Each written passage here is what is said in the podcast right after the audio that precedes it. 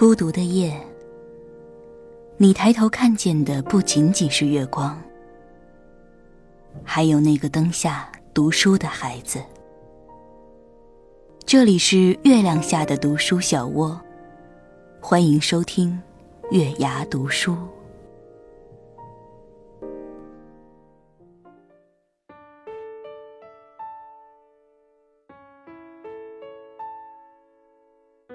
晚上好，这里是月牙读书，我是主播品月。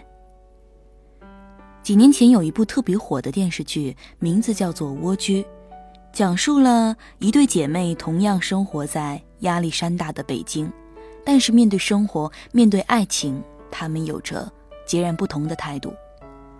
张爱玲有一句话说啊：“我以为爱情可以克服一切，谁知道它有时毫无力量。”我以为爱情可以填满人生的遗憾，然而制造出更多遗憾的却偏偏是爱情。阴晴圆缺在一段爱情中不断重演。换一个人都不会天色常蓝。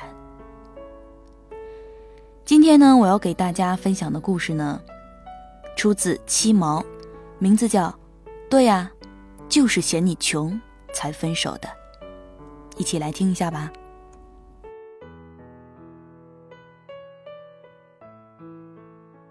杨哥对我很好，好到兜里就剩十块钱，也给我买一碗飘着鲜美鱼香味的糊汤粉面。二零一零年四月，我们大三，那段时间真的是太穷了，我吃了上顿都没有下顿。杨哥，我们这所不知名学校的不知名学霸，低调寡言。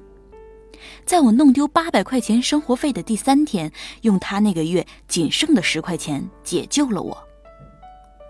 我一直觉得这世界上最好听的三个字，绝对不是“我爱你”，而是“有我在，别饿着，多吃点好的爱情从来不用说，用做的。二零一一年六月，我们风尘仆仆的从武汉奔向魔都上海。杨哥不顾父母反对，毕业来上海打工，打算跟着学长一起创业。正好呢，我有一个面试。我跟杨哥辗转在长宁租了个隔间，距离地铁口两公里。租房合同押一付一，只好一次性忍痛交了两千块。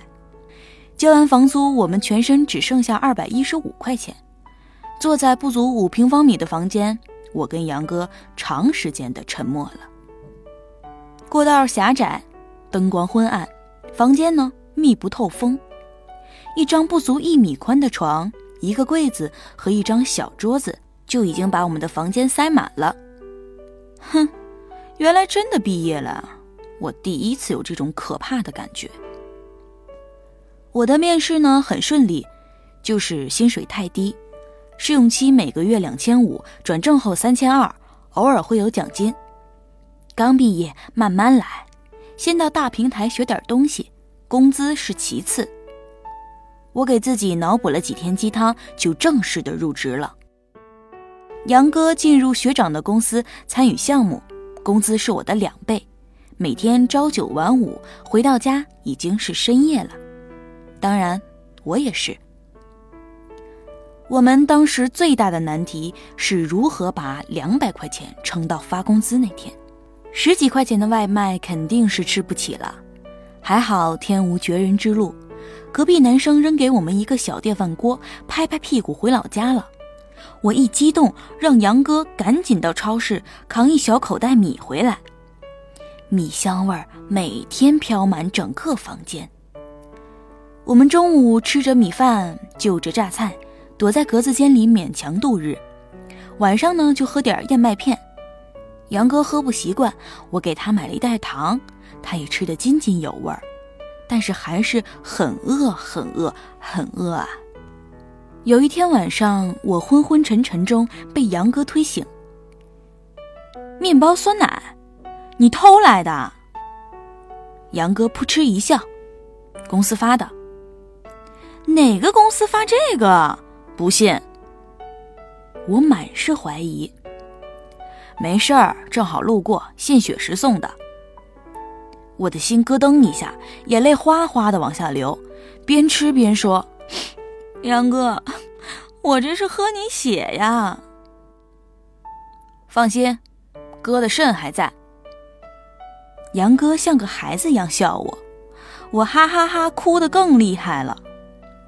到最后几日弹尽粮绝，我俩干脆只喝水，一饿起来就咕噜咕嘟的一碗碗的水下肚，然后立马躺在床上不敢动。这张一米宽的床有一块板子塌陷下去了，住进来那天我就让房东换，眼看着快一个月了都没动静，为了避开那个洞，我俩只能裹在一起挪到墙角了。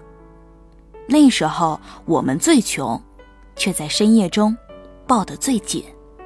那时什么都顾不上，只想租个好点的房子。我们努力攒钱，加班加班还是加班。每晚我跟杨哥敲着电脑入睡，他在查资料，我在写稿子。别人的房间啪啪啪，我们只能键盘啪啪啪。半年后，我们搬到了徐汇两居室的老公房，跟一对情侣合租。我跟杨哥兴奋地跑去买了各种东西，第一次终于在房间里添置了落地镜、书架、衣帽架、地毯，还贴了壁纸，挂起了照片墙，在阳台上摆满了花草。开始认真的做饭烧菜，我们呢尽量不吃荤菜，一个月能省下不少钱。为了省地铁费，买了两辆二手自行车，每天来回骑行几十公里。二零一二年，我们过得清贫又自在。周末偶尔出去吃顿好的，看场电影，或者去图书馆看看书，消磨一个下午。杨哥每次发工资的那天都要请我吃顿火锅，他又恢复了往日轻松的神气。杨哥，你为什么对我这么好？你长得好看，这个我知道不算。你又瘦了。多吃点儿，我很能吃的，小心被我吃穷呀。没事儿，我让你吃一辈子。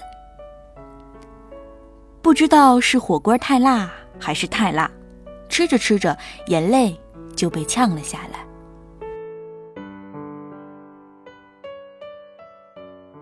没有谁的人生是一帆风顺的，我们的爱情也是。上海的房价涨一涨，我们心脏抖三抖。意料之中，房东给我们涨房租了，一个月加了八百块。我们一合计，太他妈不划算了。三十岁前要省钱攒首付，所以，我们搬家了。搬家那天，耳机里正好听到宋胖子的《斑马》，里面有一句歌词是：“我要卖掉我的房子，浪迹天涯。”把我的心听得一抖一抖的，怎么？有房子就好好待着，浪什么浪？真是的。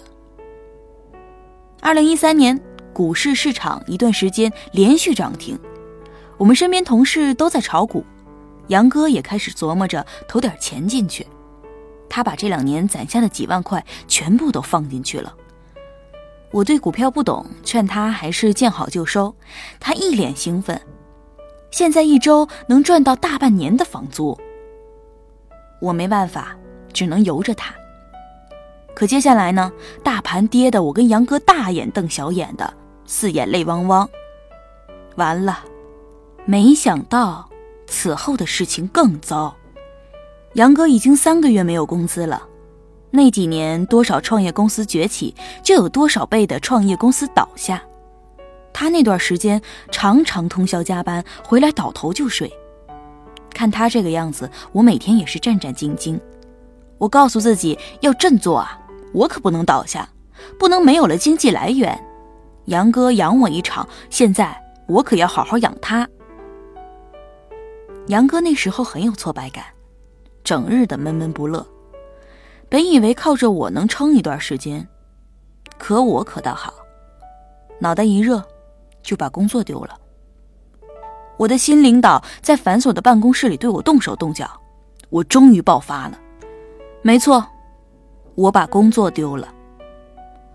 回家的地铁上我就后悔了，加上连续一个月无休止熬夜和无规律的饮食，肚子突然疼痛难忍，直冒冷汗，迷迷糊糊的到了家，躺在床上就睡着了。来上海这两年，我第一次觉得累。等我醒来，被杨哥的臂膀包围着，他拥着我，昏暗的灯光照在他憔悴的脸上，空气让人安心、温暖。我问他：“杨哥，我们来上海是为什么？”生活。你累吗？累，但是没办法。一个月后，我们各自找到工作。杨哥在杨浦，我在闵行，相距三十公里的我们只能分开住了。灯火辉煌的地铁口，杨哥在前面拎着行李箱，跟出来上海的火车站时不同，他的身子消瘦了很多，背影也更加落寞。我提着行李袋的手在发抖，太重。太重了。满是名车豪宅的灯红酒绿里，我们拎着大袋子，失魂落魄，像个逃难而来的流民，与这个城市实在是格格不入。本来，我们也没想融进去。我突然心慌起来，没有安全感。人的心理防线可以在一瞬间就崩溃、瓦解。上海很大，我们很小。我们走得很慢。这次杨哥没有让我快点儿。两年了，我们还是我们，也不再是我们了。工作日我们各忙各的，周末就待在一起，有时加班。我们半个月甚至一个月也见不上一次。我开始习惯一个人生活。学生时代独来独往的日子又回来了。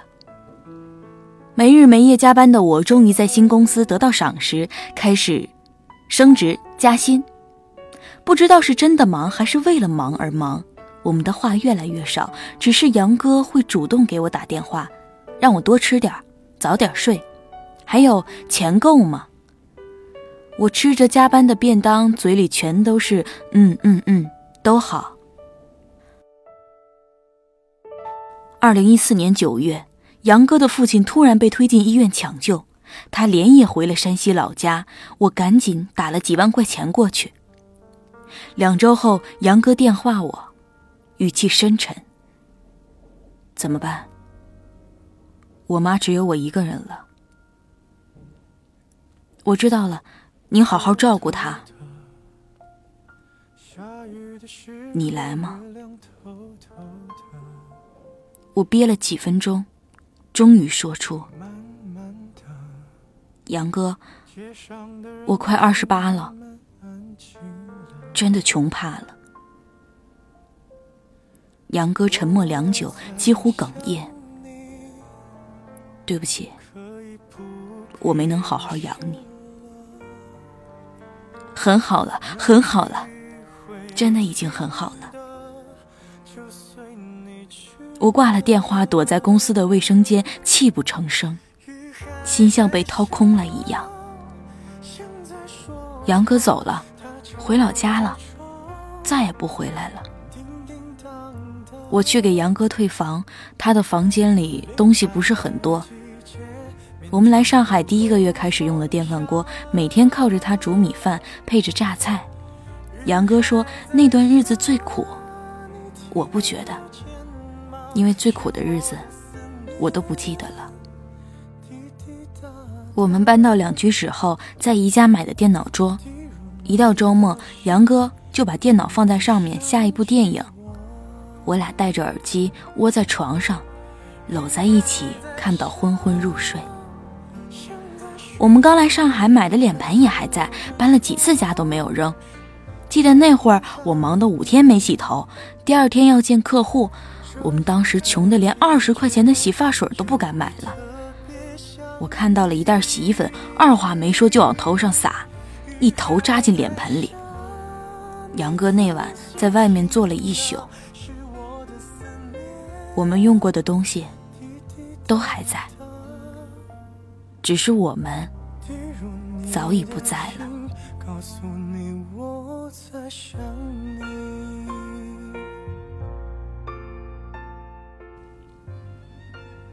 回到西安的杨哥，生活慢慢的稳定下来，我的生活也慢慢走上正轨，一个人也租得起稍微好一点的房子。但我明白，我迟早有一天也会离开上海的，可能是明天，也可能是五年、十年后。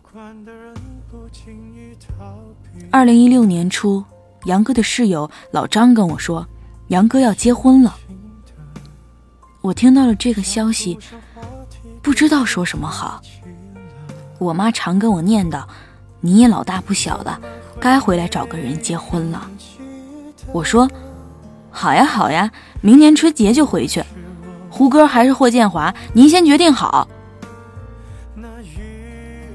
说着说着，眼泪哗哗。年纪大了，泪点也变低了。春节，杨哥举行婚礼，我躲在老家，哪儿都不想去。后来小张跟我说，结婚那天，杨哥喝得烂醉，哭着闹着要到上海吃胡汤粉儿。你说，上海怎么有胡汤粉儿呢？是啊，上海没有胡汤粉儿，武汉有。我们大三那年的武汉有。滴入你的心，就会想起我。雨还在下，像在寻你，它敲我的窗，找不到你。这样的季节，就会特别想